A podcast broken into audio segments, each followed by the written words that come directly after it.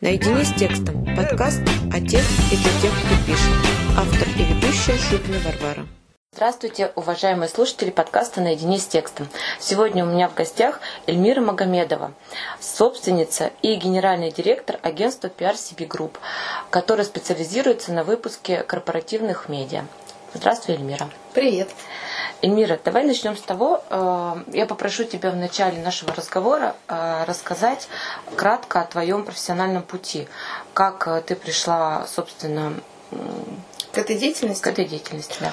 Ну, начнем с того, что в свое время я закончила филологический факультет МГУ.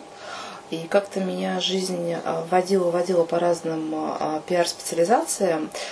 И по разным СМИ, и привела в конце концов а, в компанию мужа, которая на тот момент а, была в большей мере пиар-агентством. И только-только зарождалось разворачивалось, собственно говоря, направление корпоративной периодики. Оно как-то вот начинало расти. И именно в эту историю я как-то встроилась ну, где-то около 10 лет назад. Хотя агентству на сегодняшний день уже 16. А почему именно корпоративные медиа сейчас стали во главе угла? Но в какой-то момент э, в нашем пиар-агентстве вообще как бы доля изданий, она перевесила э, все остальное. Но и мне это было больше близко. То есть изначально пиар был, был близок моему мужу, и поэтому он создавал, собственно говоря, именно эту специализацию. И постепенно, на самом деле, как таковой сам пиар стал отмирать. И он не тот, что был 15 лет назад. И, собственно говоря, э, в конечном счете корпоративная периодика все перевесила и поглотила. И мы для себя закрыли э, направление пиара и остановились на внутренних коммуникациях, на издательских проектах, книгах, журналах, газетах, на всем том, э, что мы очень любим в своей компании. А, я не так давно была на семинаре Александра Васильева. Это стилист, стилист и историк моды. Да. И даже он, а, делая обзор, собственно, зарубежных глянцевых изданий, сказал, что а, еще несколько лет и глянец печатный именно отомрет. Ну, то есть умрет. Вот я бы хотела узнать твой прогноз. Корпоративные медиа выживут э, или все в digital мигрирует и все будет в онлайне? Печатное На выживет? самом деле это, э, это вопрос, который э, ходит э, по рынку, вообще ходит по нашей, в нашем мире уже, наверное, последние лет 10. Я в свое время была на одной конференции, э, где как уже 10 лет назад говорили о том, что сейчас нас полностью поглотит цифровизация, что мы, э, собственно говоря, закроем все все печатные издания, все будут планшетные а, версии. А, но нет, этого не происходит. А, по крайней мере, в корпоративной периодике точно. У меня есть много референсов, много примеров того, как люди пытались уходить в digital, возвращались обратно. Действительно, большая журналистика, она схлопывается, она закрывается, схлопывается, скукоживается. Какие-то интересные издания, издательства сокращают бюджеты. Это связано в первую очередь с покупателями покупательской способностью людей. Люди а, при таком обилии а, бесплатного контента, а, они начинают отвыкать от того, что за, за издание нужно платить. Поэтому, собственно говоря, все те, все те издания, если они не какие-то прямо знаковые, узкоспециализированные или еще что-то в этом духе, где ты аналогичную информацию можешь получить в другом месте, ты начинаешь задумываться, тебе покупать, то я не знаю, ну, я понимаю, что как бы Vogue это такая там вещь очень, э, очень значимая, да, ну, как бы, не знаю, возьмем, к примеру, Cosmopolitan Shopping, я не знаю, выходит он сейчас или нет, ну, по, по, что-нибудь по Точно образу. есть, потому по что образу и подобию. Мы да. берем как бы Cosmopolitan Shopping, и мы берем дорогое удовольствие, которое можно бесплатно взять почти во всех кофейнях Москвы. Вот ты как бы, ты начинаешь думать, вот тебе покупать или не покупать издание. И вот именно эта история, собственно говоря, приводит к тому, что крупные издательские дома сокращают бюджеты, повышаются количество возвратов. Мы в свое время проводили такую, э, такое исследование, мы приходили в Ашан, там лучше всего выставлена на сегодняшний день периодика, и большие, и большие площади, и поставлена она хорошо, и, раскладка хорошая. И мы стояли и наблюдали за тем, э, за покупательским поведением, как люди себя ведут, когда они приходят покупать прессу. Вот я могу сказать, что к глянцу люди подходят, листают на месте, ознакомливаются с контентом, ставят на место – и уходят. То есть в большинстве своем, а, ну, наверное, из десяти один человек положит себе в корзину хоть что И то, это как бы, скорее всего, будет не какой-нибудь общий, э, такой общий глянец, а скорее всего, они потрогают, как бы посмотрят, посмотрят, посмотрят, потом эта женщина дойдет до того, что ей интересно, например, я не знаю, вязание или еще что-то в этом духе, возьмет себе специализированное издание и пойдет. Угу. Вот э, такой был замер, ну, буквально, не знаю, там, где-то месяцев 8-9 назад э, проводили ну, такое для себя. Нам было интересно, что происходит с большой периодикой и, собственно говоря, куда все это движется. Угу. А что касается корпоративных изданий, то здесь совершенно другая история. Э, во-первых, это а, в большинстве своем, ну почти везде это бесплатный контент, да, ты, то есть как бы да. ты а, даешь своим сотрудникам а, какой-то путеводный, путеводитель по своей компании, собственно говоря, ты его натаскиваешь, ты принимаешь ему лояльность, и этот инструмент хорош в большинстве своем в комплексе. То есть нельзя, например, сказать, что надо уйти только в цифровые издания. Мы будем делать только, э, не знаю, только электронные издания. У меня есть к примеру, уважаемый банк, достаточно большой, скажем так, большой, входящий там в пятерку крупнейших. крупнейших банков, да. И вот они э, выпускали, выпускали, выпускали издания печатные, все было нормально, с шагом там раз в два месяца. И в какой-то момент они раз и застопорились. Я приезжаю, спрашиваю, ну, говорю, что там, как, э, что происходит. Да, мы, говорит, сделали электронное издание. Я говорю, ну и что, и как? Они говорят, ну как, как? Вот наше руководство решило, что нужно пока э, печатное, печатное издание как бы приостановить, мы будем развивать электронное. Я говорю, ну вы же понимаете, что э, в электронное издание аудитория сильно будет меньше. Она говорит, мало того, что мы понимаем, мы видим по счетчику, что к нам практически никто не заходит. А они делали для клиента или Нет, для они сотрудников? делали для сотрудников. Они угу. делали для сотрудников, да. А к нам, говорит, практически никто не заходит. Я говорю, хорошо, то есть, а, а, и что в итоге? Раньше как бы эту газету разбирали, так или иначе она имела контакт а, не только с тем, кто ее взял, но как, как минимум там несколько человек контактировали с этой газетой, а теперь, собственно говоря, воскукожили все это до, а, ну, до, до какого-то минимума для тех, кому это действительно будет интересно, кто будет готов потратить время рабочее, сесть, залезть а, через интернет и посмотреть там эту корпоративную газету или свернуть ее ручком, взять подмышку и отнести домой, да, и там в свободное время что-то полистать. Но прошло несколько месяцев, раздался звонок, они говорят, нам так, надо сделать новогоднюю газету. Потому что я спрашиваю, хорошо, сейчас будет Новый год, все, а, все как бы перекладывают в свои корпоративные издания некий отчет о прекрасно проведенной да. работе за год, что угу. понесут домой ваши сотрудники и ваше руководство. Но в какой-то момент они, видимо, сообразили, что ну, действительно какую-то хотя бы новогоднюю газету точно нужно выпустить. Вот, и сейчас делается новогодняя газета. Это тот самый случай, когда э, если делать электронную версию э, digital, то нужно э, достаточно длительное время перехода. Э, да, да, не то что перехода, их нужно параллелить, угу. да, постепенно, постепенно наращивать объем э, и интерес к электронному изданию, чтобы постепенно людей туда переключить. Это дорогостоящая на самом деле конечно, э, да. программа. Угу. Она ни в коем ни в коем разе не сэкономит, э, допустим, издержки на печать. Но тут еще проблема в контенте, потому что для онлайн-версии ты Должен не можешь просто контент. перелить. Да, да. Нужно что-то эксклюзивное, что мощностей на то, чтобы делать эксклюзивный контент еще и в онлайн.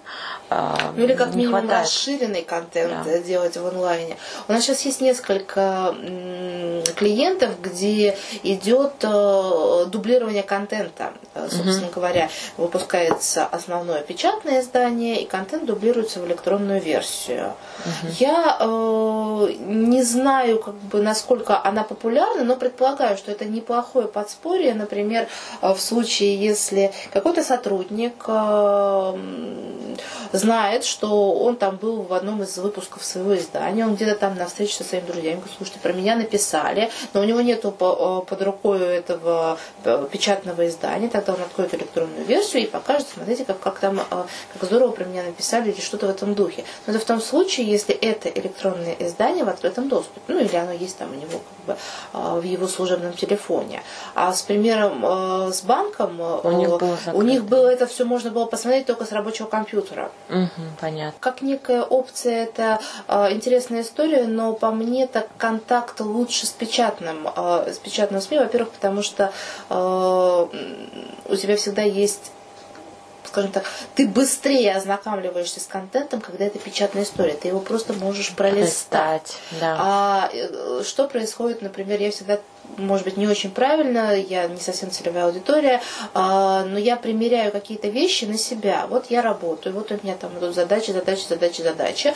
Вот у меня сваливается какая-то электронная PDF-ка, я думаю, ага, классно, откладываю ее, думаю, я потом ее обязательно посмотрю, и я забываю про нее в тот же момент, когда я ее отложила. Когда я положила печатное издание, оно где-то у меня здесь на столе лежит, то, э, может быть, через день, через два, через да. неделю, да, я все-таки до него упрусь глазами и хотя бы его пролистаю. Да, да, и с этой да. вот и вот здесь вот мне кажется, что э, то, что ты можешь подержать и потрогать, mm-hmm. там, там, там много на самом деле психологических факторов к этому подвязано. И то, что это как бы э, ощутимый продукт, и, тот, и те сотрудники, которые получают нечто ощутимое, они как бы по-другому к этому относятся, чем к электронному. То есть еще придет, может быть, то поколение, которое будет полностью э, завязаны на цифровых технологиях, но я не знаю, через сколько это будет. И чем больше сейчас большой, большой журналистики будет отмирать, чем больше, собственно говоря, будет расчищаться рынок, тем а, больше будет расчищаться поле для корпоративной периодики, которая на самом деле на сегодняшний день по качеству а, начинает а, ну, замахиваться на да. уровень большой периодики. Да, согласна. Особенно там, где компания ну, дает некий карт-бланш агентству, с которым они работают, в этом месте ты можешь претендовать на какой-то там, ну, на какой-то, собственно говоря, уровень. И э, я иногда просматриваю, какие-то мне попадаются там издания, там, наши, даже наш, ну как бы это наш, там, десятилетней давности, пятилетней давности. Ты видишь, насколько, как бы, насколько э, ощутимые ступени перехода Угу, насколько качество, да, качество очень сильно угу. меняется, и какие-то издания на сегодняшний день ну, реально не стыдно показывать. Вот просто, если, если лет там 10 тому назад это все было страшно а, как бы положить рядом, там, не знаю, с, э, с огоньком или еще с кем-то, то теперь это как бы ни, ни разу не стыдно и не страшно. Да, согласна. Вот э, ты затронула сейчас очень интересный вопрос э, о карт-бланше, который дает компания для того, чтобы получить качественный продукт. Давай а поговорим. знаешь ли ты о том, что наша компания когда-то называлась карт-бланш? Да ладно, правда? Нет, я не знаю. Да, в начале своего пути это было, это было, это было значит, название было такое бюро общественных связей, карт-бланш проекты и решения. Потом оно, потом оно сошло до, а, до просто карт-бланш знаешь, потом мы были немножко, как несколько лет мы делаем газеты, угу. вот, потом мы вернулись к PRCB, ну, это как бы карт-бланш, на самом деле там в, в CB как раз и есть Без вот это вот карты бланше, да, Понятно. то есть у нас там, там это, вся эта история заложена, и э, сейчас сделаем маленькое отступление, я пришла к нашему клиенту, с которым мы работаем, наверное, лет 10, а она, эта девушка перешла там в несколько, из нескольких компаний, и что-то мы обсуждали, кто, кто работает на рынке, какие есть игроки, какие есть компании, еще что-то, еще что-то. Она говорит, слушай, а были такие классные ребята, назывались «Мы делаем газеты». Я такая, а, да, здорово. Привет! А если бы она еще карбланш упомянула, это было бы, это был бы просто вот, поэтому, да, мы были какая-то карт-бланш, мы до, сегодняшнего дня у нас это в бренде есть. Ну, мы, правда, это не, как бы не позиционируем, но тем не менее. Ну, только о чем мы там? Ну, вот давай про карт-бланш, да, поговорим как раз о том, что если клиент хочет качественное издание, то он ну, должен довериться агентству. По идее, да. Ну, вот а, здесь, значит, часто ли такое бывает? Меня нет. интересует. На самом деле это бывает очень-очень нечасто. Я не знаю, как это сказать, э, скажем так, правильно и аккуратно со всех сторон. А бывают истории, когда клиент может себе это позволить. То есть э, заказчик, который там работает с той стороны, наделен всеми полномочиями, самостоятельно принимать решения, он нанимает как бы агентство и считает, что они, я нанял профессионалов, они, собственно говоря, а, сделают мне все как надо. Когда, э, когда мы видим такое отношение, у нас включается а, флажок супер ответственности перед всем этим, и мы э, начинаем делать, что называется, на чистовую то, что, то, что как бы пойдет в издание. И правки в этом случае э, одно-два слова да, как бы в, там в тексте, три слова в тексте. Ну, ну то есть сейчас говоришь про полный цикл. Я говорю, я говорю про полный цикл, и... да, когда отдается это все на откуп. Только Просто. в этом случае угу. есть смысл говорить. Когда рассказывать про дизайн, мы отдельно поговорим, но когда вот а, нам отдается на откуп а, сделать все самостоятельно с нуля, это, собственно говоря, нас заставляет очень ответственно к этому подходить. Мы понимаем, нас там с той стороны никто не страхует, никто не будет править, тогда мы, с этой, мы со своей стороны выполняем а, все танцевальные движения, что называется. Угу. Заказчик а, остается доволен результатом, и мы остаемся довольны, потому что мы сделали это все как бы хорошо. Когда мы знаем, что с той стороны нас будут править еще 8 раз, а, вы немножко подстраховываетесь. Мы, мы, мы начинаем, как бы, собственно говоря, делать ну, определенную часть работы, давая дальше возможность править бесконечно. То есть нету смысла делать сразу, я не знаю, там готовое решение, потому что там вкладывать в него не, не знаю, не три дня э, рабочих, а семь рабочих дней да, в написании идеального контента, когда ты понимаешь, что он будет на всех инстанциях переделан. Да. Вот. И когда мы знаем, что с той стороны будет э, миллион аллитераций, ну, как бы уже с этого момента мы понимаем, что как бы все, тут, тут, э, тут мы только определенную часть выполняем работу, знаете, как бы такое, подносим патроны. Э, и, и, конечно, то, что выходит в конечном счете когда нам с первого раза отдают э, карт-бланш, когда нас многократно правят, это совершенно разные вещи. У нас были примеры, когда, ну, например, мы пишем текст, мы его вычитываем, мы понимаем, что мы туда как бы все, что, собственно говоря, надо было, вложили. Дальше мы его пересылаем а, представителю заказчика. Там, предположим, сидит там, не знаю, менеджер младшего звена. Вот, они, они получают этот текст, наносят в него еще какие-то правки, что-то там дописывают, правят, потому что на сегодняшний день все считают, что они умеют писать. Все. Да, да. да. Все считают, что, что вот ну, дизайн-то еще ладно, а писать-то умеют точно. Мне кажется, с дизайном та же самая история. Ну, там поменьше, честно говоря, поменьше. Вот этого субъективного фактора Правда? поменьше. Ну, ладно, да. хорошо. Вот, а, каждый считает, что он может что-то дописать. Туда что-то дописываются, правятся. Потом этот текст, он не возвращается к нам, он идет к заказчику, он попадает там э, куда-то на согласование. Оттуда начинаются крики, что это за ерунда, кто это написал вообще, что это за бред. Мы понимаем, что тот текст, который ушел, и тот текст, который был наш, это разные тексты, но при этом получили мы, собственно. Ну, понятно. Вот, но ничего сделать с этим не могли. Ну, естественно. Но вы уже, мне кажется, настолько закалены, что вы, наверное, спокойно воспринимаете все это. Дзен-буддизм в полном. Мы воспринимаем это спокойно, но тем не менее наша задача, чтобы клиент был удовлетворен и угу. на всех уровнях. А, и в первую очередь самое высшее звено должно быть довольно. Ну, естественно, заказчик главный. И удивительный, э, удивительно прослеживается какая-то вот линия, что чем выше, э, собственно говоря, чем выше с той стороны должность человека, согласующего текста, тем меньше правок идет в текст полностью подтверждается и моим опытом, чем меньше у тебя, собственно, согласующих инстанций, тем быстрее, качественнее, безболезненнее ты сделаешь продукт, текст, э, статью, верстку, да. журнал в итоге. Это правда, но не все, э, но вернемся назад, не все это могут себе позволить, не все клиенты, а, не у всех у них такая структура. У нас был э, в качестве примера была история э, с одной компанией, мы им разрабатывали, ну, с, нуля разрабатывали концепт, макет и все такое прочее. И э, с той стороны у нас был представитель заказчика на уровне там, директора департамента.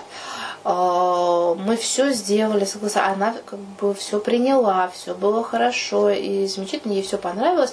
А дальше она это отнесла директору генеральному кому-то там и он сказал, все не так.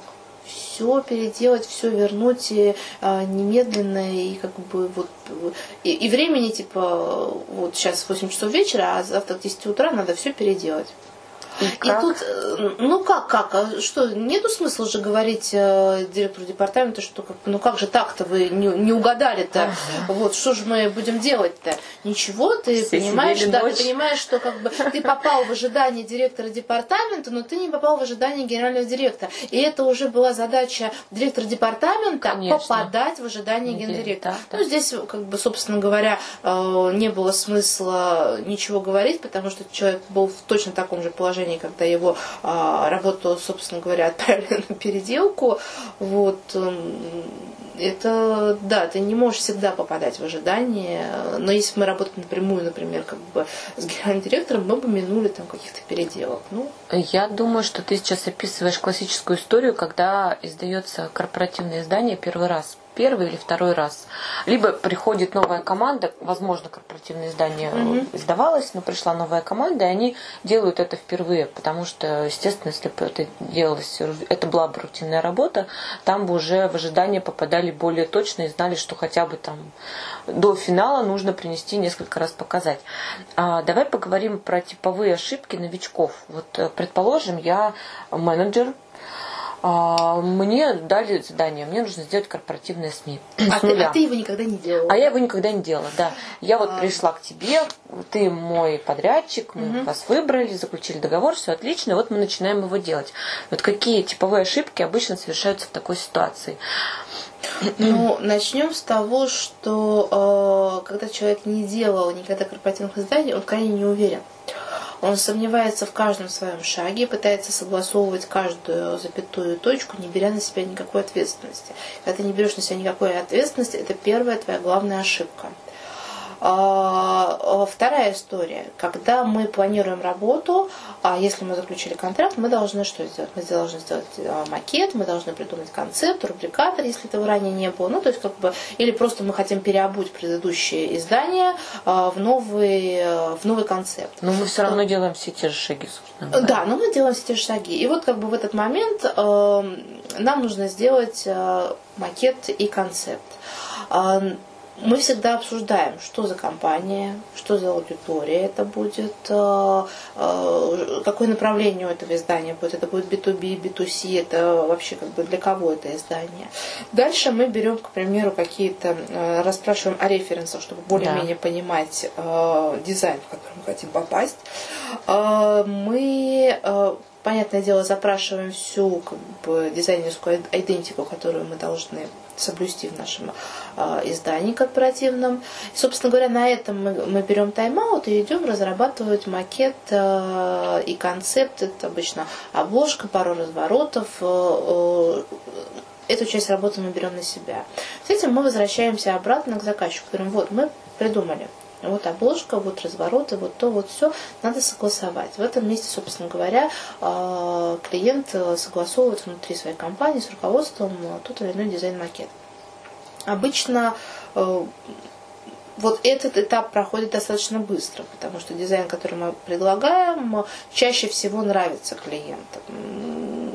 Мало когда были, были случаи, когда говорили, ну это же вообще Ну, если вы по референсам работаете, это проще, конечно. Но а, мы, конечно же, берем во внимание референсы. Но делаете, естественно, но делаем не то, что свое, но просто делим это на реальность. А, Я была как-то в одной очень крупной компании, а, и там была история о том, что давайте сделаем редизайн нашему изданию. А мы его выпускали уже много лет. Давайте сделаем редизайн нашему изданию.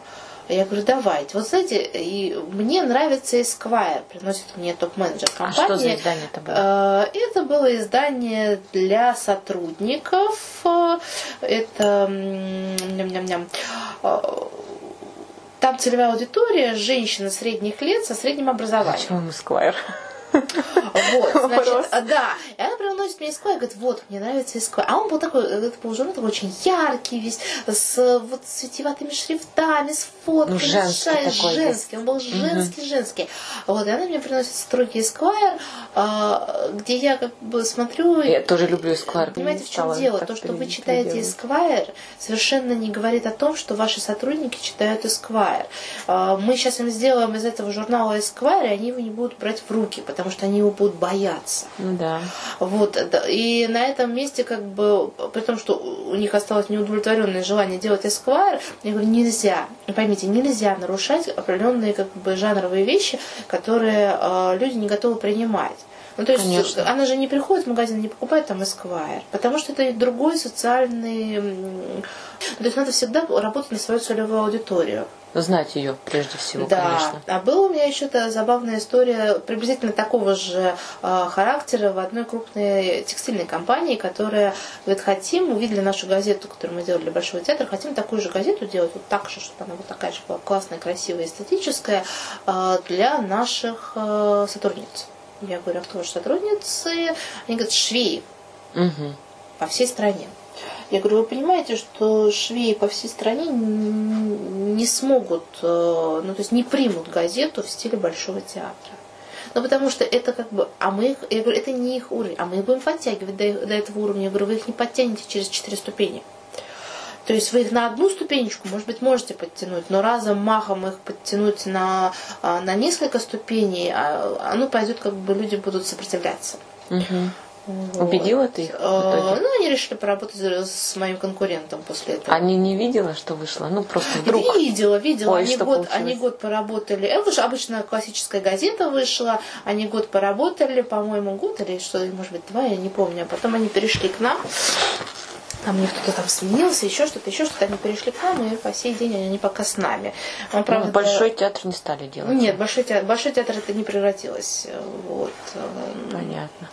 Ну, то есть у нас получается, что вы разрабатываете макет. Нужно да, мы знать, начали да, мы нужно знать сделали, своего... Да, нужно знать свою целевую аудиторию, чтобы попасть э, угу. в этот, э, собственно говоря, в ожидании, и макет должен полностью соответствовать и духу компании, и э, тем, кому мы, собственно говоря, для кого мы делаем этот проект. Следующим этапом мы согласовываем план номера. Собственно говоря, если мы говорим про полный цикл, мы делаем план пополосно, разбиваем и обсуждаем, а, какие у нас будут темы, в каких рубриках, какие спикеры, а, какие исходники нам пришлет заказчик, какие исходники нам Готовите, готовим мы, да, и, собственно говоря, по этому плану, в котором мы расписываем какие-то сроки, мы, а, собственно говоря, и идем. Дальше начинается, допустим, мы сделали первый текст мы его отправляем на согласование заказчику. И говорим, в том случае, если, допустим, мы не проводим фотосъемки, что нам нужны к вот этому нашему материалу иллюстрации. Например, нам нужно фото, э, фото автора. Угу. Они говорят, да, да, конечно, и присылают мне фотографию автора 56 килобайт. Ты говоришь, как бы, хорошо, давайте, вот вам памятка, угу. о том, какие должны быть фотографии, какие требования к ним предъявляются. Да. Они говорят, мы все понимаем, но, но у нас других фотографий нет. у нас нет. Сейчас мы возьмем фотографа, сходим в темную переговорку, и, возможно, они у нас появятся. Нет, даже не так. Но они не а, появляются. Был пример, когда мы вот так вот тоже первый номер а, запускали, и с той стороны девушка ни разу не выпускала а, издание, и у нас было, было заложено в макете четыре автора должны были стоять фотографии в, этих кружочках, многоугольничках угу. у нас тогда было, а, должны были стоять эти фотографии. И они прислали две фотографии по 2 мегабайта, а две фотографии вот там, поскольку там килобайт. И я, ей звон... а я не стала ставить, звоню и говорю, слушайте, говорю, понимаете, в чем дело? Тут две фотографии хорошие, две плохие. Давайте, говорю, не будем их ставить вообще. Нет, надо поставить.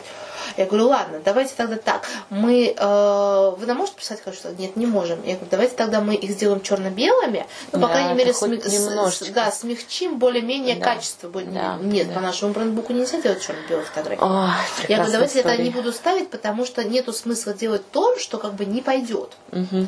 Нет, вы поставите. Ну, через три дня препирательств э, я решила, что надо поставить. Вот, поставила эти фотографии, значит, эти кружочки отправляю. Она говорит, я получила вашу верстку, я говорю, угу. Она говорит, вы знаете, говорит, там две фотографии хорошего качества, а две плохие. Бинго! Да, да. Она, она говорит, а нельзя их сделать хорошего качества? Я говорю, знаете, я говорю, я могу сделать две хорошие фотографии плохого качества, а две плохие хорошие, я говорю, я еще не могу сделать. После этого а, произошло, как бы, собственно говоря, какое-то озарение, ага. и были присланы еще две фотографии нормального качества. качества. Да. То есть на этом этапе мы э, по ходу пьесы обучаем э, клиента э, каким-то ну, основным навыкам. Как должен выглядеть текст, что в тексте должен быть обязательно там э, предусмотрен заголовок, лид, цифры, если мы хотим, чтобы это сразу было более-менее нормально сделано. Врезка, да? Должна быть какая-то информационная цифра, ну это я так называю, угу. да, врезки, какие-то должны быть э, элементы, которые можно будет э, пустить в дизайне. Должны быть фотографии адекватного качества. Не так, как в свое время говорят, ну посмотрите, мы же вам прислали в Варде фотографию. Я говорю, в Варде нельзя прислать фотографию, а она как бы сжимается. Мы ее не можем, она маленькая. Ну как она маленькая? Смотрите, я ее растягиваю по экрану. Ах, ну да. Ах красиво, да. Вот.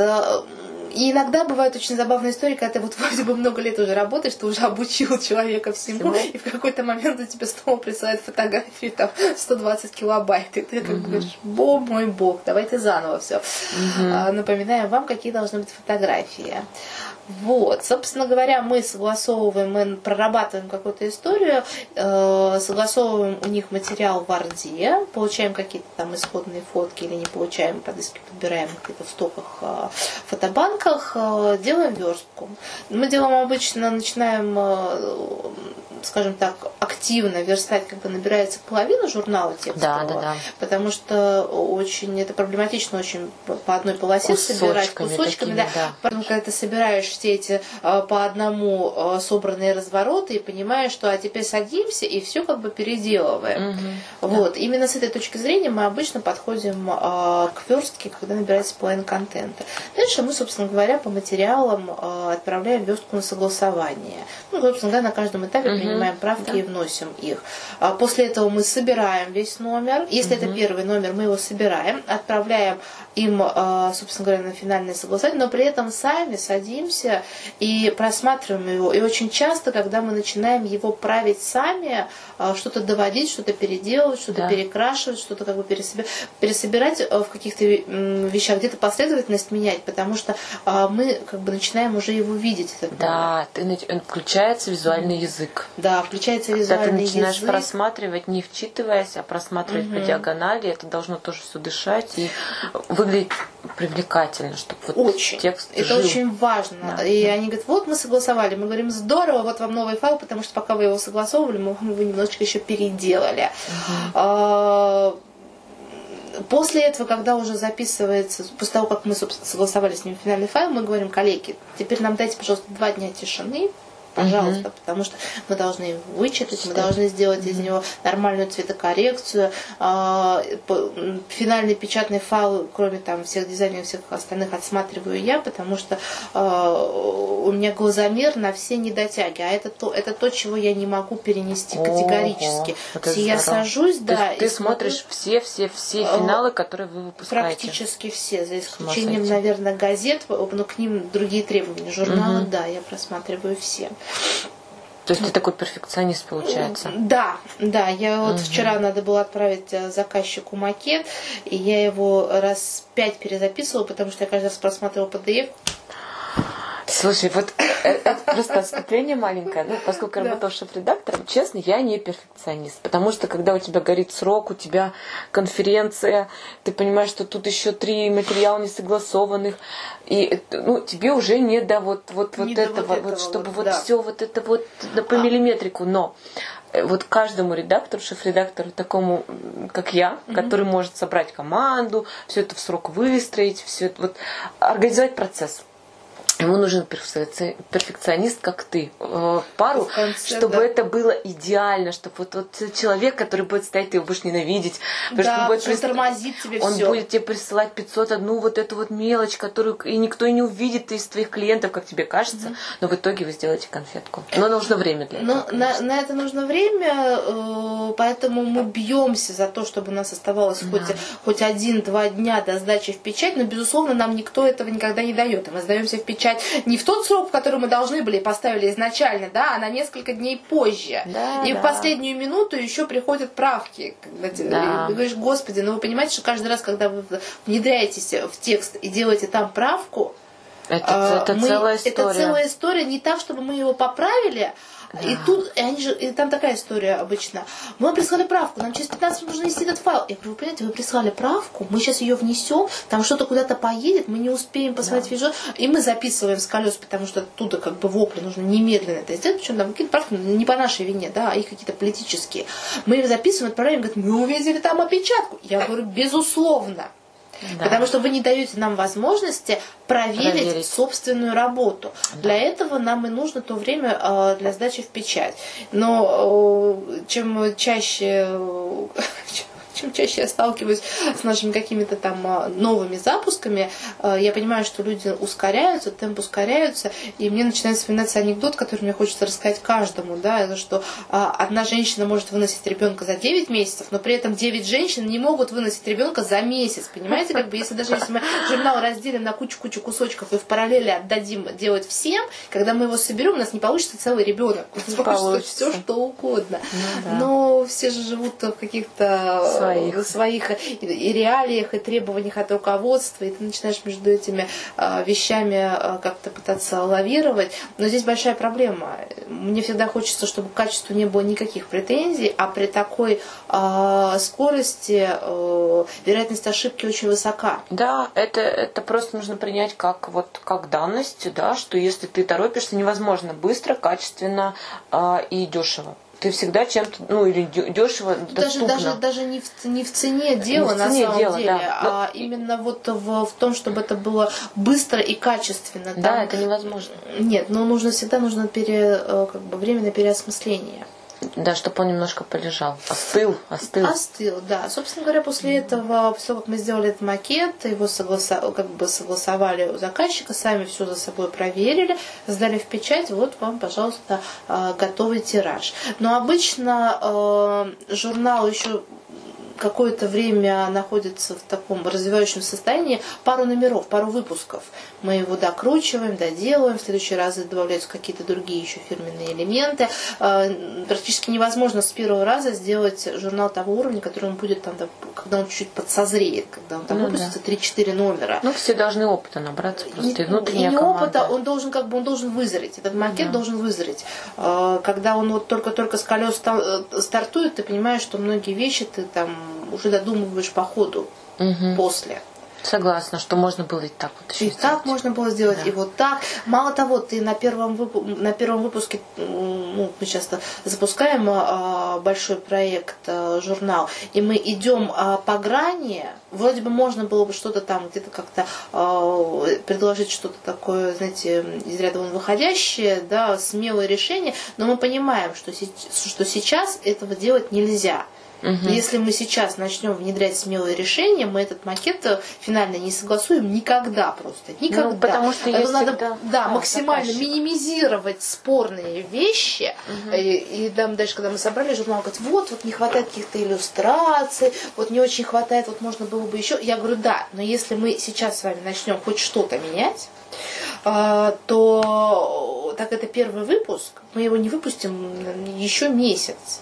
Поэтому надо вот его вот канву максимально согласовать, а на втором выпуске уже никто не будет э, с таким пристрастием рассматривать каждый разворот в этом издании. Дальше мы сможем внутри уже согласованной канвы, там, дизайн макета, уже делать какие-то отступление на заданную тему. тему да. Могут появляться иллюстрации, могут появляться коллажи, могут появляться все что угодно. А сейчас, когда все, э, вся компания, каждый топ-менеджер разглядывает журнал под лупой, лупой да, да. под лупой, не дай бог там будет что-то, что, что собственно вызовет говоря, споры. вызовет споры. Да, и кому-то понравится, а кому-то не понравится. У тебя такая работа, знаешь, искусство компромисса постоянное. Бесконечное. С клиентом, внутри клиента, внутри э, редакции. Внутри редакции реакция, да. Всего, всего. Сейчас вот к примеру, о, о компромиссе, по-моему, я стала заикаться. О компромиссе. Надо было поехать, как обсуждали дизайн-макет а, в компанию. Они говорят, приезжайте, давайте, вот, ну, понятно, что мы сдаемся в печати, все такое прочее, нет времени менять, но надо обсудить какие-то там важные элементы, вот а, соответствие или несоответствие а, каких-то там дизайнерских наших решений в журнале с нашим брендом. Я понимаю, я сейчас возьму с собой арт-директора, он там как бы упрется рогом в, в правила верстки коммерсанта, дизайнов и еще что-то в этом духе, и мы не сдвинемся с этой точки. Тогда я принимаю волевое решение и оставляю его в офисе, не беру его с собой. Еду на встречу, мне звонят, спрашивают, а вы, говорит, одна едете? Я говорю, одна еду. То есть без арт-директора? Я говорю, вам, говорю, меня за глаза хватит. «Э, как? Нужен дизайнер, нужна команда с дизайнером, нужно пообщаться. Я говорю, не надо пообщаться с дизайнером, потому что как только мы начнем, я просто думаю, как только мы начнем общаться с дизайнером, мы не сможем внести все те правки, которые мы хотели бы внести. Ну, То да. есть они будут оспариваться на каждом, на каждом, собственно говоря, угу. заходе. Вот я приезжаю, у меня раскладывается макет, тут начинает там что-то черкать, тут еще что-то, тут еще что-то. И дальше начинается история, э, история компромисса, где я понимаю, где нам мы можем уступить, и где мы должны уступить, а где, собственно говоря, ну нет, потому что включается э, там история с личным вкусом или с история с тем, что не в полной мере э, мы должны перекладывать правила бренда в, в макет журнала, потому что mm-hmm. это немножечко другой продукт. Мы должны соблюсти безусловно, должны соблюсти. Но это не, не должен получиться буклет, угу. рекламный буклет как бы, той или иной компании. Вот. И мы начинаем обсуждать в какой-то момент, э, там, представитель заказчика, и она говорит, я, мы, сейчас, мы сейчас не говорим о том, что мы должны что-то поправить, мы, мы сейчас слушаем и на, на будущее, там, я говорю, нет, знаете что, мы сейчас с вами определим, и мы поправим то, что мы сейчас определим, потому что нельзя э, взять и, например, выпустить сейчас этот журнал так, а следующий журнал мы там еще что-то внесем, а. поменяем, а еще что не должно быть сильных перемен дизайна, особенно когда стартуется новый номер с редизайна. Мы не можем потом потом, например, взять, и у нас будут другие шрифты вдруг появятся, или у нас вдруг появятся другие элементы, или вдруг мы переделаем все колонн титулы. Ну, конечно, поэтому, да. поэтому сейчас, я говорю, мы сейчас вот возьмем, а там время было так, я была вечером, а утром должен макет был быть готов. Я говорю, мы сейчас угу. это возьмем, поедем в офис и будем, говорю, и, и переделаем все то, что мы сможем переделать. Потому что продукт, даже, э, даже тот пилотный выпуск, который мы выпускаем, он должен быть максимально устраивать всех, э, всех сторон. Угу. Ну, как бы, и все, что мы смогли, все, что было э, разумным, возможным, угу. мы все постарались внести. Вы согласовали? Да. Молодцы согласовали, и я сказала, что мы вот эту канву оставим, а дальше внутри нее мы будем постепенно как бы что-то наращивать, э, какие-то там угу. какие-то вещи, которые вы бы хотели стилеобразующие внедрить. Ну, но да, но мы это будем делать шаг за шагом, чтобы это не было разительных никаких это перемен. такой сейчас, знаешь, лайфхак для начинающих э, редакторов, кто запускает издание, что вы сделаете максимально такой нейтрально устраивающий всех первый да, номер. первый выпуск, а со следующего, да, начинаешь, да, прямо с элементами. Да, потом можете уже, когда от него будет это пристальное внимание уже может убрано, быть, можете да, уже добавлять да, какие-то элементы. Вот, и... не, не то, что безликим, но оно должно быть вот максимально э, безусловным. Да, да. Максимально безусловным, да. Хорошо. Ты вот. вот сейчас упомянула самый главный грех корпоративных СМИ, это вкусовщину. Да, это правда. Вот, с которой очень сложно бороться, поскольку, конечно же, Эм, многие заказчики, они а, принимают очень трепетное участие, я бы сказала, в издании корпоративных медиа, и им очень хочется свои какие-то элементы вкуса внести. Здесь, здесь есть э, несколько градаций того, как, как, это, как это бывает. В этой истории, когда мы знаем вкус нашего заказчика, и мы в него попадаем. А, как бы и все нормально. Бывает история, когда э, у меня сейчас любимый, э, любимый референс, значит, у компании поменялся брендбук, э, поменялись фирменные цвета и все такое прочее, и мы их использовали, там есть определенные правила по тому, как использовать э, в, в печатных каких-то там, э, на печатных носителях, как использовать те или иные цвета. И мы разверстали разворот, поставили фирменный цвет, раздается этот, а, нам приходит письмо. Или не письмо, или я звонила, я уж не по-моему, звонила, звонила. А, говорит, это что за ужасная верстка? А я обычно очень как бы, близко принимаю это к сердцу, рассматриваю, если она ужасная, если эта верстка ужасная, то здесь кто-то получает, а если верстка не ужасная, то как бы у меня возникает вопрос. Вот. И я позвонила, я говорю, слушайте, я говорю, а что? Что, что происходит? И, и, и дальше была такая шикарная фраза, которая, вы что, не видите? Этот синий некрасивый. А что там за синий был? Это был синий цвет из их брендбука, А, Да, как бы их основной, основополагающий синий цвет. И они мне говорят, вы что, не видите, что это некрасивый синий цвет? Я говорю, я не совсем понимаю, как жить, э, э, скажем так, э, как ориентироваться в пространстве, если у меня в качестве э, обратной связи идет фраза «некрасивый синий цвет». Не бывает некрасивых цветов, они все красивые. Ну, то есть, как бы, тем более, если это ваш фирменный цвет. Ну, Как можно не кра- красивый Да. синий цвет? А, Это, да, это теперь мое любимое, и теперь, да, ты, убедилась, или как, как вот мы дальше? перекрасили в другой, в более красивый синий цвет. Ага. Но, но я как бы, но для меня многие вещи стали понятны. То есть, если человек мыслит категориями некрасивый синий цвет, то как бы для нас это открывает окно в большие проблемы. Просто в огромнейшие проблемы при согласовании. Потому что мы ориентируемся а, на брендбук, на цвета, на композицию, на еще что-то, но мы совершенно не способны предсказать, что для кого-то этот синий цвет некрасивый. Фирменный цвет компании синий некрасивый. Это самая страшная фраза дизайнера «сделайте мне красивым», да? Не, дело, да, даже уже вот это вот, ну да, это самая любимая наша фраза «сделайте мне красиво», но я их практически не слышу. А вот поиграйте с макетом. Меня как бы, меня перекореживает до, до сего дня, как бы, когда я слышу «поиграйте». Хорошо, э, давай тогда кратко подведем небольшой итог, э, закроем тему для начинающих э, редакторов советов. И э, сможешь ли ты сказать, на какое время можно ориентироваться? Вот, предположим, мне нужно сделать 48 полос. Предположим. Да. И вот я пришла к тебе, вообще никогда ничего не делала. Мне дали зада- задачу ну, в моей компании, вот 48 полос мы должны с тобой выпустить. Сколько мне закладывать времени? Учитывая, что вы делаете полный цикл. и Ну, на обучаете первый, меня, да, и мы на первый на выпуск все я бы грабли. закладывала бы месяца два. Месяца два. Месяца два бы закладывала, не потому что мы так медленно работаем, а потому что э, весь процесс со всеми согласованиями, перетурбациями займет приблизительно столько времени. Я бы три заложила. э, то есть, э, ну, два можно уложиться. То есть мы можем, например, там, я не знаю, пообещать и уложиться в месяц, но мы точно знаем, что э, со стороны заказчика они они не согласуют. Не время. согласуют, да. Вот, поэтому два месяца оптимальная, оптимальная история для э, запуска, ну, как бы для запуска проекта. Э, Полтора месяца, наверное, на его как бы поточное производство. Ну да, полтора. Полтора месяца не меньше. Мгм. Вот сейчас мы как-то будем, сейчас мы будем вот в этот прекрасный период пытаться все большие журналы, наверное, да, как бы за две недели делать.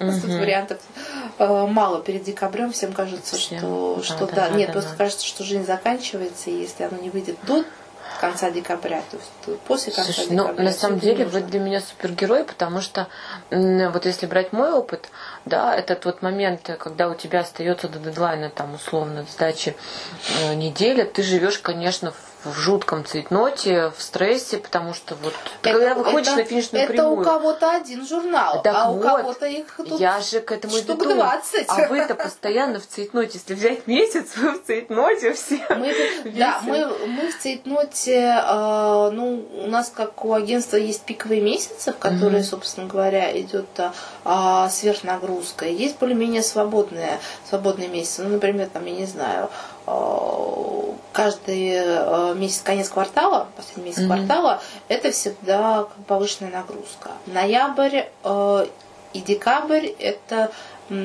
сверхнагрузка. Э, Несколько лет назад мы э, как его ввели мораторий. Ну, то есть мы не ходим в отпуск э, в ноябре Да. и в, в первой декабря, потому что если кто-то уйдет в отпуск, то остальные просто зашьются. Мгм. Мы как-то вот лет, наверное, пять там назад этот момент упустили, кто-то у нас ушел в отпуск, мы ноябрь чуть не, не умерли. Мгм. Вот. И с тех пор мы, собственно говоря, не уходим а, в отпуск в ноябре, и в некоторых случаях иногда внедряли рабочие субботы, когда это было, когда был большой Да, достаточно да. объем. э, Вот, и, например, пол команды выходила в одну субботу, пол команды выходила в другую субботу, чтобы э, успевать проворачивать какие-то вещи. Намного эффективнее работать, например, там на полсуббот, чем по часу там больше каждый день. каждый потому день. что да, потому что э, эффективность труда она Падает будет ниже, резко, да, она да. будет ниже. Я знаю даже исследования, которые действительно это подтверждают, что работать больше не имеет смысла. Не имеет смысла. То есть э, люди начинают просто, что называется, тупить в экран. Да. То есть как бы ничего, ничего отдельного не происходит. А, например, на эту же, на эту же историю постараюсь перейти я. То есть я mm-hmm. лучше а, приду там в 6 утра условно и что-то сделаю. И буду и это сделаю быстрее и лучше, чем если я, например, буду сидеть и в диапазоне там, не знаю, с 11 до часа ночи что-то пытаться а, сообразить. Вот как бы mm-hmm. удивительно, но факт. Раньше было по-другому. Раньше было проще всю ночь что-то делать, работать. Но теперь, да, теперь я по-другому на это смотрю. И когда-то, когда вот это все было пиар-агентство, вообще на самом деле рабочий цикл у нас был очень забавный. То есть мы, по-моему, работали, как, как все большие редакции, с двух часов дня и до, там, не знаю, до, до двух часов ночи. Угу. В какой-то момент а, мы это все отменили, закрыли и сказали, значит так, мы будем работать каждый день с 10 до 7. У нас было порядка полгода, наверное, переходного периода, когда люди скатывались, все равно уходили в ночь, на следующий день пытаясь прийти. Я говорю, нет, знаете, говорю, давайте так. Вы все равно придете вовремя на работу, вы уйдите пораньше. Но не, но не надо обратно скатываться в это вот, что вы снова придете в 2 часа и снова уйдете в 12 часов ночи. Вот эту, вот эту всю историю, э, ну, полгода мы ее перенастраивали, чтобы, угу. чтобы работать в, в, в рабочее время. Угу. Хотя в нашем креативном сегменте да, это, это достаточно сложно. Достаточно сложно. Но здесь другая история. Если бы мы были бы предоставлены сами себе, мы могли бы э, как угодно выстраивать свой рабочий график. Но так как э, мы полностью завязаны на корпорации, да, э, да. которые начинают свою работу в 9, а некоторые в 8 часов, угу. то даже когда мы начинаем в 10, в 11, для, для них уже полдня прошло. Да, да, я, я понимаю, почему так. Это точно, тут нет никаких вопросов. Эльмир, а давай затронем вот какую тему. Кратко, мы поговорили об ошибках, угу. а теперь кратко скажем, вот э, какие элементы успеха. То есть вот э, за счет каких элементов, только кратко, если можно, э, складывается успешная корпоративная СМИ. Сильный контент, сильная верстка, э, выстроенные цепочки согласований – хорошие на, на самом деле здесь большой, хорошие фотографии. Здесь большой вопрос э, к самой э, формулировке успешное успешное издание. Что мы подразумеваем? По, по, какой, да. по какому критерию? Если мы говорим о том, э, что для нас успешно, чтобы проект быстро прошел и все было нормально, это как бы одна история. Что э, для себя заказчик вкладывает, когда он называет успешным проектом, это другая история. Какова у него была отдача, mm-hmm. насколько этот инструмент работает. Хорошо, давай переформулируем формулирую, тогда не успешное, а вот продукт, которым ты гордишься, например, вот корпоративные СМИ, которые mm-hmm. вы сделали, и ты им гордишься именно а, как человек, который в этом разбирается, mm-hmm. вот ты берешь, тебе не стыдно, классно, приятно его читать, листать. Вот за счет чего это складывается, какие элементы успеха? Ну, в первую очередь, когда мы видим то или иное издание, это у нас визуальный контакт всегда визуальный контакт.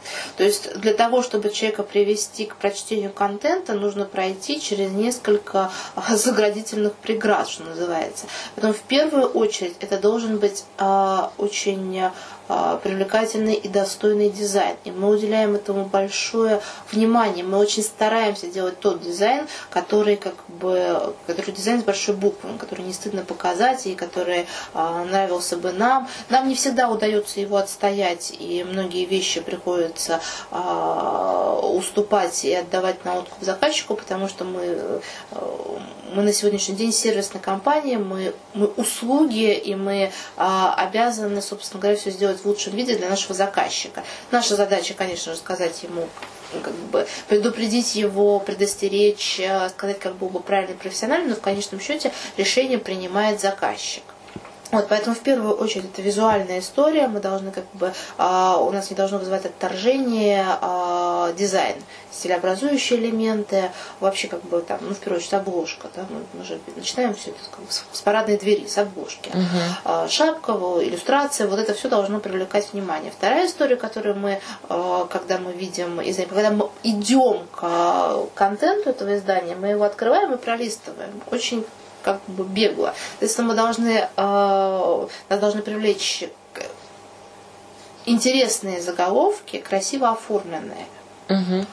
Дальше следующая история. Фотографии да. и иллюстрации, да, которые мы там используем, должны быть, э, там, не знаю, превосходного качества, качества уровня и вот эти вот все эти истории с фотками, снятыми на мыльницу. Даже iPhone уже лучше снимает, да, фотки, снятые на мыльницу, эти люди мелкого размера, это все то, что портит издание, всегда отличает корпоративную периодику от нормальной, да, это картинки в первую очередь. Да, согласна. А, вот. А, следующая история, с которыми, а, следующий этап, который, с которым ознакомливается читатель, это лиды и врезы, да, и подписи к фоткам.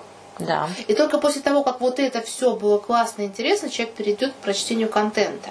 Поэтому контент, конечно, важен. Там не должно быть никакой как бы ерунды, он должен быть интересным, полезным и может быть не только посвященным компании, но каким-то Э, ну, каким-то еще смежным областям, чтобы заинтересовать а, не только сотрудника компании, но и членов его семьи, да, какие-то острые и интересные темы, там, а, не знаю, из жизни, да, из, например, вот мне очень нравится в журнале «Честный пивовар», у них всегда идет а, в конце советы юристов на, на различные темы, как получить вычеты на то, на все, на пятое, десятое, как правильно оформить ОСАГО. Как... Ну, то есть то, что касается каждого человека, но не концентрируется и не упирается точкой в, в компанию. компанию.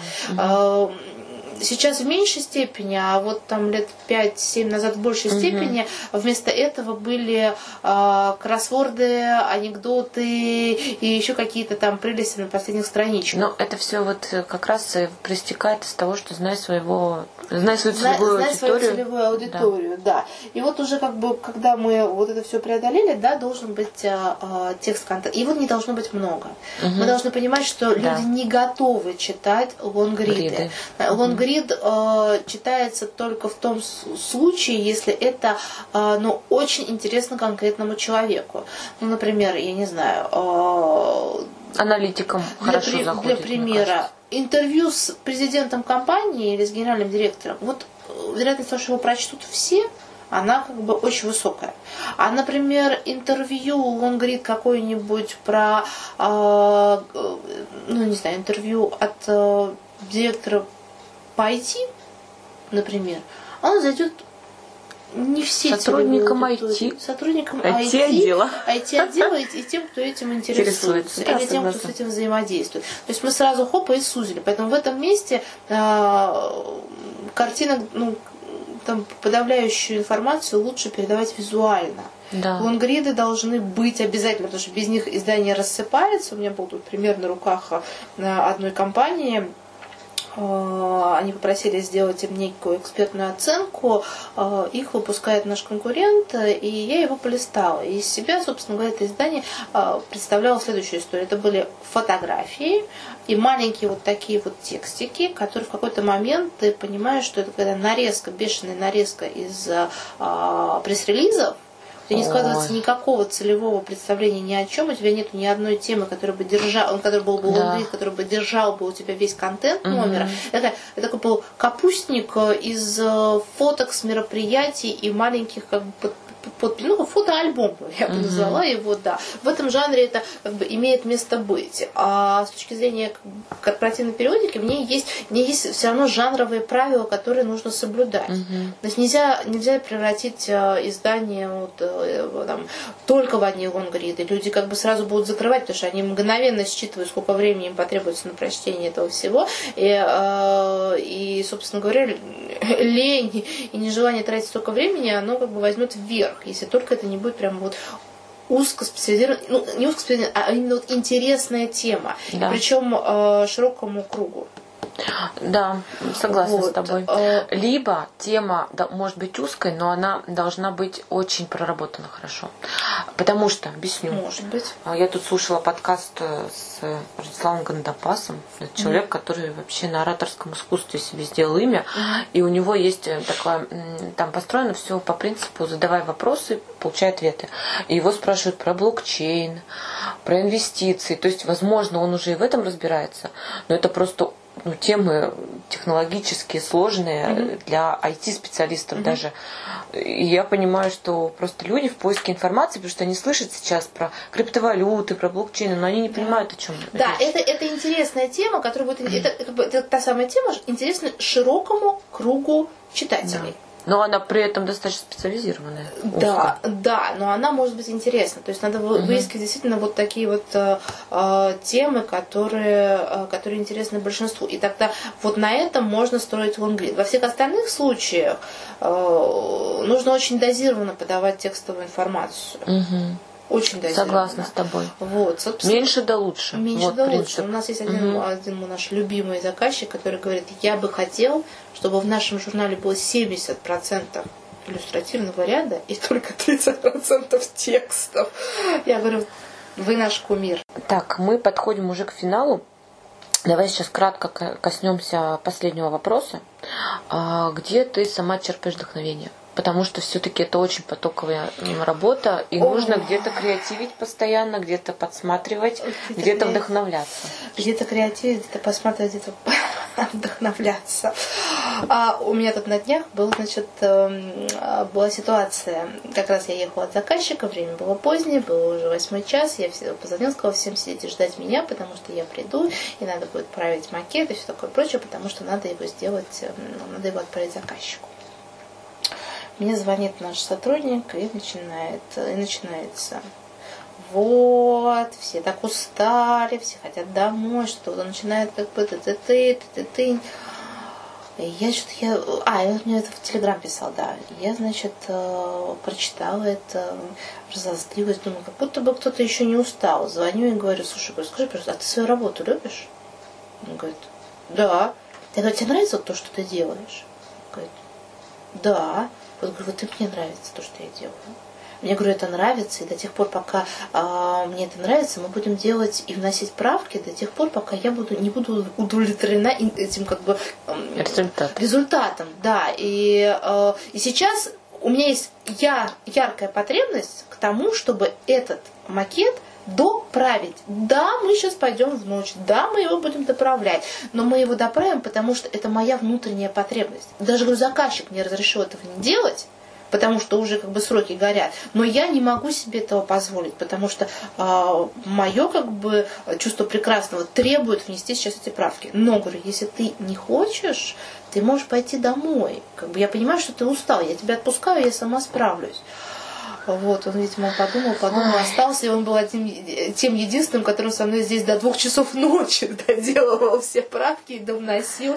Вот, потому что я понимаю, что как бы все, а, все устают, всем очень а, хочется иногда и отдохнуть, и переключиться, и еще что-то в этом духе. Но если ты вдохновляешься тем, что ты а, создаешь, если тебе нравится то, что ты создаешь, тебе это все время подпитывает. То есть каждый раз, выпуская какой-то новый продукт, он меня заряжает. Да, я тоже через какое-то время устаю. Для этого, собственно говоря, я выезжаю куда-то там из страны, э, смотрю на прекрасные города, э, собираю там референсы всяких изданий, тащу все да? это обратно сюда, да, и как бы если ты посмотришь, у меня там да, кипы и горы. А, разных, э, не только тех изданий, которые мы выпускаем, но и тех референсов, на которые, собственно говоря, я предлагаю опираться, и тех каких-то дизайнерских решений. Ни для кого не секрет, что все равно какие-то там, я не знаю, а, зарубежные издания, они нас опережают. Да, Раньше да. они нас опережали лет на 20, сейчас, может быть, лет на 10, но тем не менее там есть такие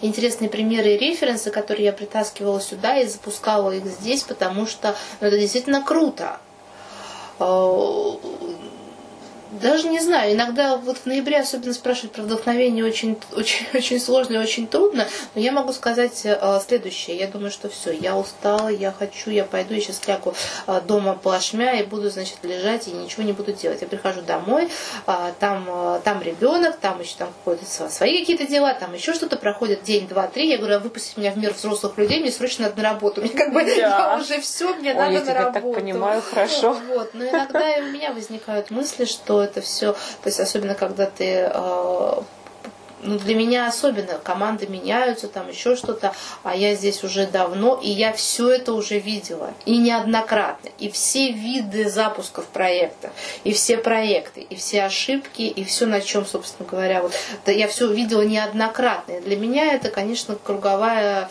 э, порука из, изо дня уже в день, изо дня в день, угу. да. Иногда происходит некая не то что пресыщение, но ощущение, что ты остановился в развитии. Тебе кажется, что а, Уже все сделал. Уже, да, ты уже все сделал, можно как бы складывать э, щиты копья и как бы и идти. А потом появляется какой-то проект, который становится вызовом тебе, да, вот а ты его сможешь запустить. Вот ты как бы отключаешься и начинаешь э, заново покорять какие-то вершины. Ну, по мне так уже не- непокоряемых, наверное, не осталось вершин каких-то там. Но все равно плюс-минус э, у меня часто есть новая затея, задумка, какие-то там уже а, отраслевые какие-то вещи а, запускать. И, и это новый вызов мне. Мне и Здорово. самой себе, да. Здорово. Все, самый финальный вопрос, очень короткий. Книга, которую стоит прочитать каждому жизни. Любую. Художественную, нон-фикшн, любую. Ой, как это сложно. Для человека, который вчера в ночь заказал себе 17 книг, до этого еще 5 два дня назад, и до этого еще, и у которого книги стоят вот так вот стопками, посоветовать книгу для прочтения. А это бизнес-литература или художественная? Любую. Любую. Ну давай одну. знаю. давай, давай, давай поговорим а, про книгу, которую я читаю сейчас, и она Давай. мне нравится. А, я а, повелась, видимо, на какую-то какое-то регулярно всплывающее, не то что рекламу, но какое-то напоминание. Я купила первый раз в своей жизни книгу Стивена Кинга, который написал ее вместе со своим сыном «Спящие красавицы». А, она как бы, она вот интересная, э, ну, то есть это Стивен Кинг, понятно, это его какая-то определенная стилистика, но там интересный сюжет. Все женщины в один прекрасный день засыпают, и мужчины остаются в мире одни. И во что, собственно говоря, превращаются а, мужчины э, Без женщин. без женщин, да. Часть мужчин, например, начинает, сжи- то есть женщина обрастает коконом, как бабочки. Часть мужчин начинает просто уничтожать женщин, сжигать их. И тут же мне вспомнился, э, вспомнилась книга, пока я читаю эту, и она привел- произвела на меня в свое время просто неизгладимое впечатление. Это «Повелитель мух». Я так, я, я ее когда прочитала, я очень долгое время просто, а, ну, не могла прийти в себя. Я не представляла, что дети могут быть такими жестокими. Никогда, никогда об этом не думала. А это та самая история, дети остались без взрослых. Вот то есть что с нами произойдет, если какой-то, какая-то часть нашего общества, да, вот ее не будет существовать. Но забавно, я бы вот ее порекомендовала почитать, особенно особенно женщинам, чтобы понять, да, понять себя в этом мире и свою значимость, потому что многие на самом деле э, недооценивают себя. Да, да, и это согласна. как бы это на сегодняшний день э, такая болезнь нашего мира. Мгм. Спасибо на этой прекрасной, вдохновляющей ноте. Я тебя благодарю за наш выпуск. Спасибо тебе огромное. Желаю Пожалуйста. тебе удачи, чтобы вы выпустили в срок все-все-все журналы. А, ну да, это утопия. Всё, всё, Спасибо пока. большое.